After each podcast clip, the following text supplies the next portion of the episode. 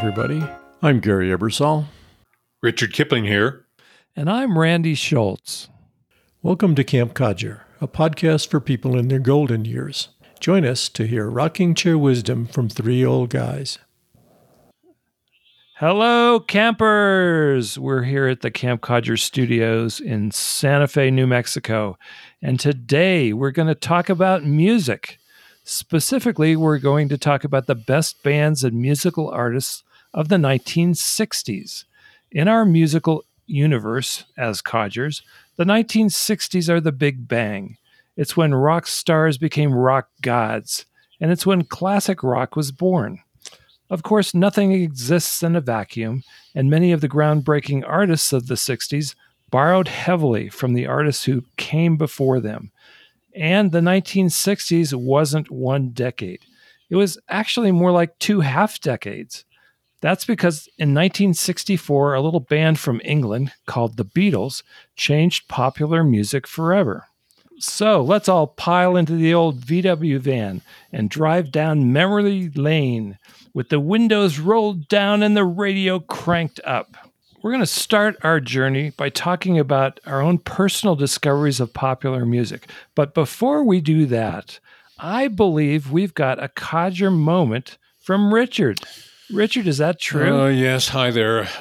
My wife Allison and I just come back from a long vacation and looked in the refrigerator and we needed food and drink. So she dispatched me to the store with a long list of things to repopulate our food world.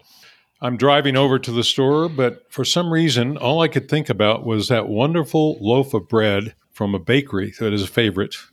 And I was going to the store and I ended up at the bakery. I'd forgotten all about going to the store and just went into the bakery, bought the bread, and started to head home when I suddenly went, Oh my God, I've got to go to the store. so that's my codger moment. That's great. I think we've all done some version of that, haven't we? Counselors, why don't we talk about music? Richard, what was the first band or musical artist that made an impact on your life? All right, I got I got two answers to that. The first one is when I was a preteen or early teen, and Johnny Mathis was on the radio singing some danceable ballad, and it was early on in my romantic life, very early, where I was afraid to be around girls, but I was at a dance and had to dance, and I danced with a girl I liked to Johnny Mathis. So that's one memory. Now the more recent one not that much more recent, was in 1964. You mentioned the Beatles coming over and invading America. I saw the Beatles in Europe before they invaded America. I was in Denmark as an exchange student. I had a girlfriend that I had kind of anyway, she worked at the biggest hotel in in Copenhagen and she said, "You aren't going to believe it, but a very popular rock group is staying at the hotel and I know how we can get to see them up close and personal." To make a long story short, she led me to the garage entrance to the hotel, and at the appointed hour, the four Beatles walked out within six inches of me. And I said, Hi, guys. That's all I could say. But I saw up close and personal the four Beatles in 1964. That is so cool. It's very cool. I didn't know that, Richard. That blows me out of the water. I got no stories now. I didn't have any to begin with.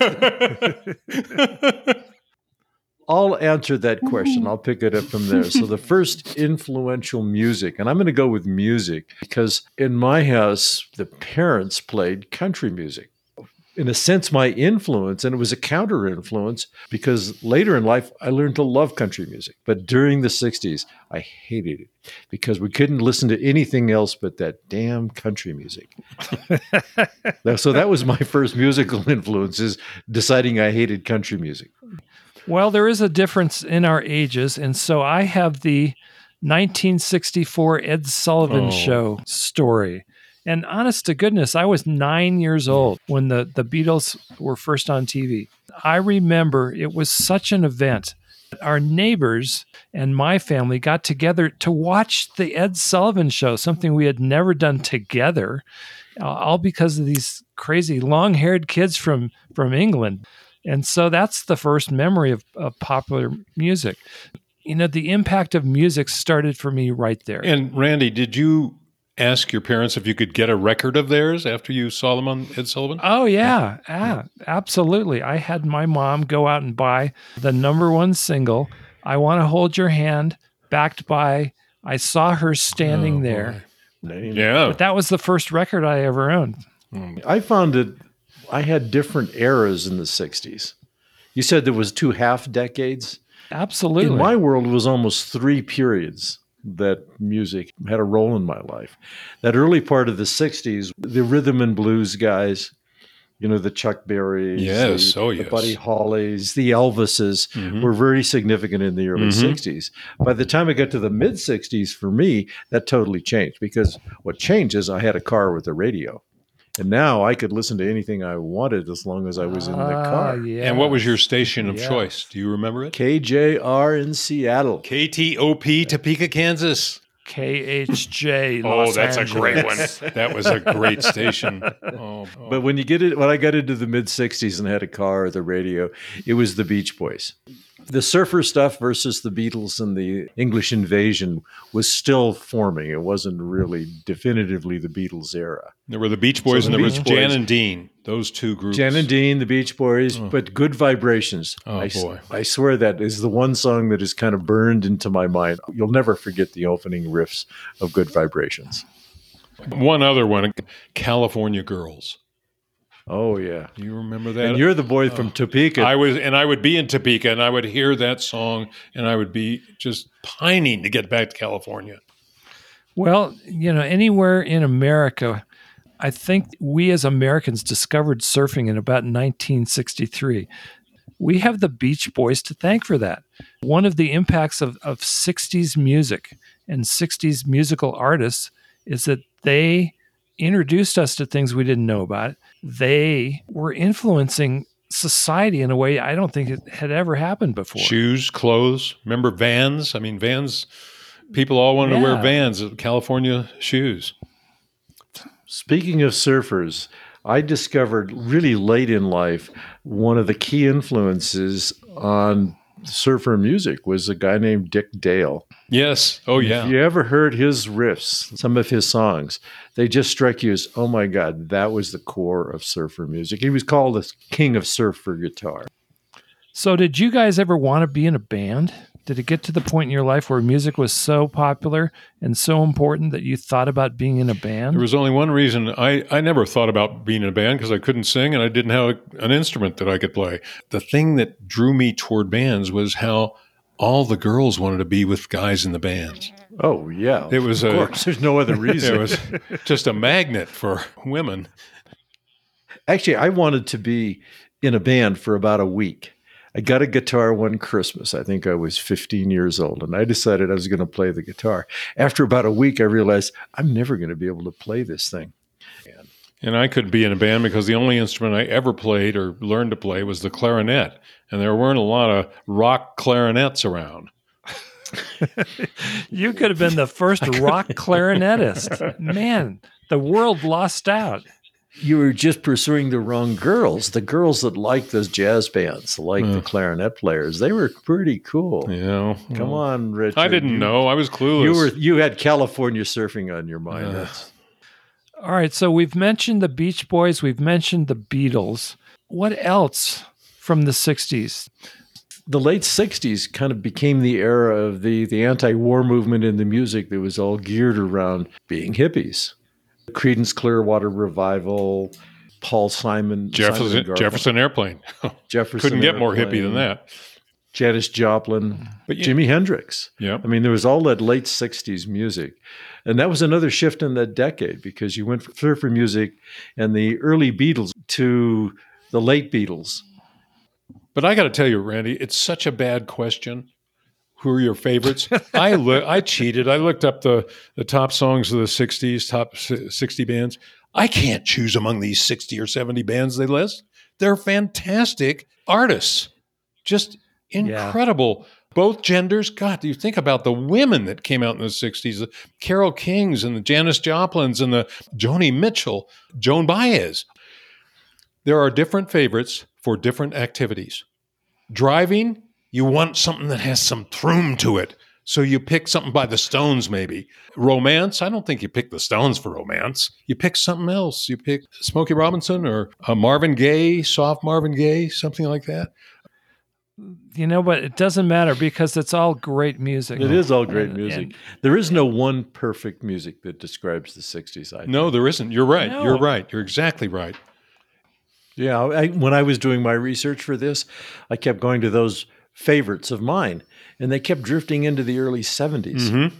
right. If you were right. looking at a decade, you say 65 to 75 was really interesting decade. Yes.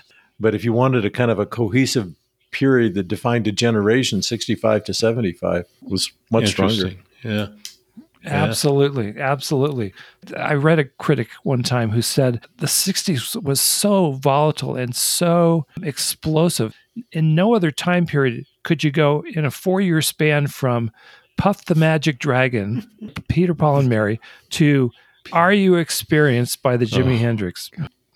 Music was such an influence on our lives. Do you remember the first concert you went to? I absolutely do. It was in Santa Barbara. I was a junior in college. Went to a concert that had the opening act was Buffalo Springfield, and the central act was The Doors.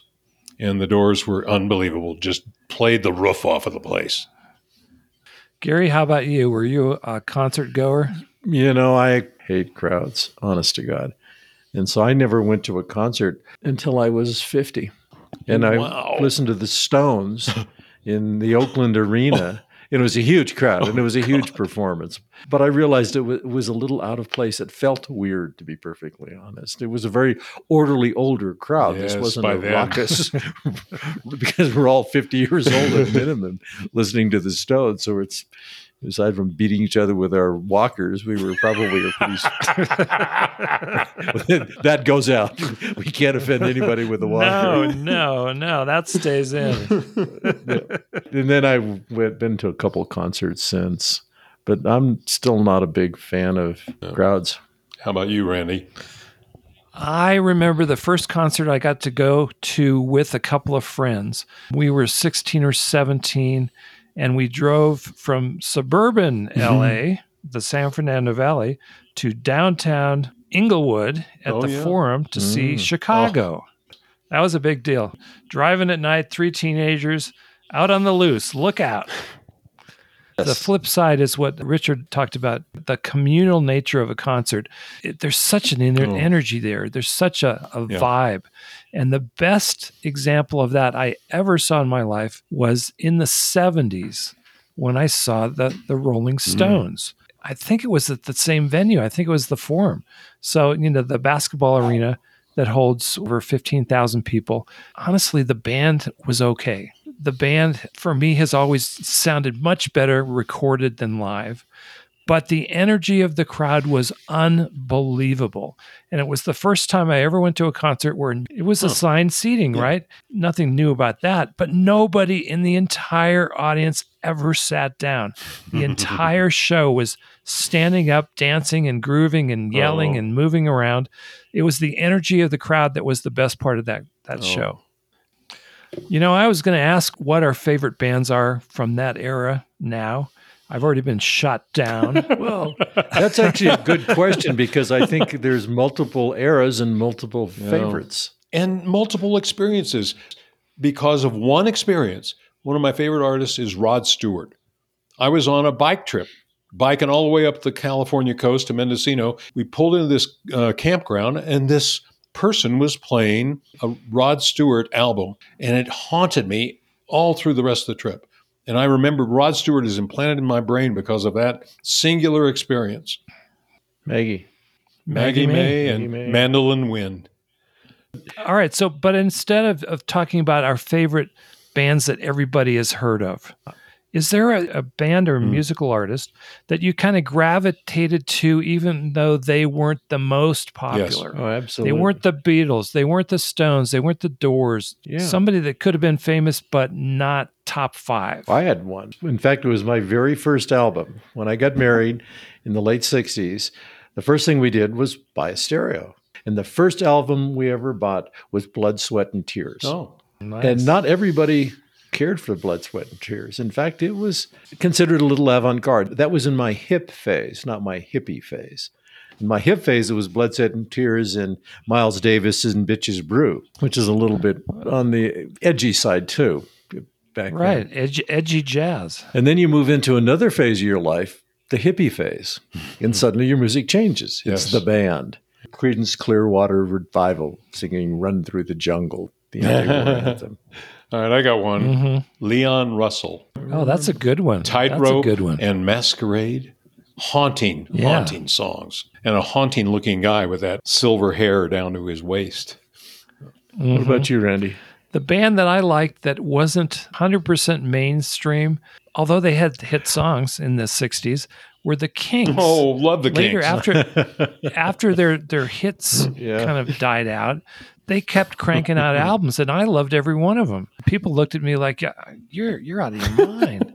But no, Ray Davies was a great songwriter, and I just loved the quirkiness of that That's band. the word to describe it too. Quirky. Nobody's mentioned Bob Dylan. I know. which I thought. I know I we have to mention Bob Dylan in Come on. this. In he this is, segment. you know, he's our, in a sense, he's our, Our lodestar. and we still listen to Bob Dylan.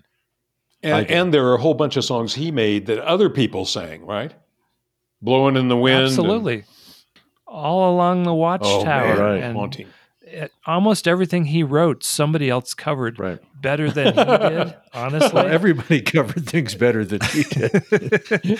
but what a brilliant oh, songwriter That's he why was. he's a Nobel poet laureate, right? yeah, we, we couldn't have done this show without Bob That's, Dylan. I'm glad you brought it up, Gary. I got to say that we've got to bow to some of the great women artists. I think Joni Mitchell and Carole King are just supreme songwriters and performers. Let's not forget the black music from that time, Motown music. Exactly. Uh, Aretha Franklin, the Supremes, the Four The Tops. I mean, Temptations. that the Temptations. Otis Redding, Motown. Wilson, Wilson Pickett, Smokey Robinson, Incredible Marvin stuff. Gaye, all of them. we shouldn't forget that the 60s wasn't just about one kind of music. It was rock music, it was Mhm. soul, it was pop, it was jazz, it was singer songwriter stuff before anybody knew what that was. You know, Joni Mitchell and Bob Dylan are essentially singer songwriters. Right. As always, when, when we talk about this kind of music, I just get overwhelmed realizing how much was there, how much we got uh, culturally from music. It's wonderful and it blows me away. It's also funny that all of our access was over the radio. Well, no, that's the interesting thing. If you go back and look at our access, how it changed. I mean, in the early 60s, we listened on the radio. But then you got a little bit older, you might have bought a record player, and then you got a stereo, and then you got uh, eight track cartridges, and then you got the cassettes and CD players. So over the years, our method of listening has become more selective. We could choose what we wanted to hear. When you're listening on the radio, you just listened and listened That's and waited right. for your favorite song to show up. That's right. Guys, we had fun with this. Campers out there, I'm sure you're going to send us a comment telling us why we didn't mention your favorite band. So please do that. I, want us to have a mailbag full of great bands that, and musical artists that we forgot to mention. I will apologize in advance. You're right. We didn't mention everybody, but we had so much fun with this topic. Our time is up. Thanks so much for joining us at camp. And I'm going to add a little bit. There are campers out there who know an order of magnitude more than all of us combined about music.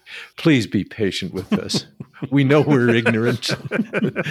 just just accept the fact that we enjoyed talking about the music that was important to us.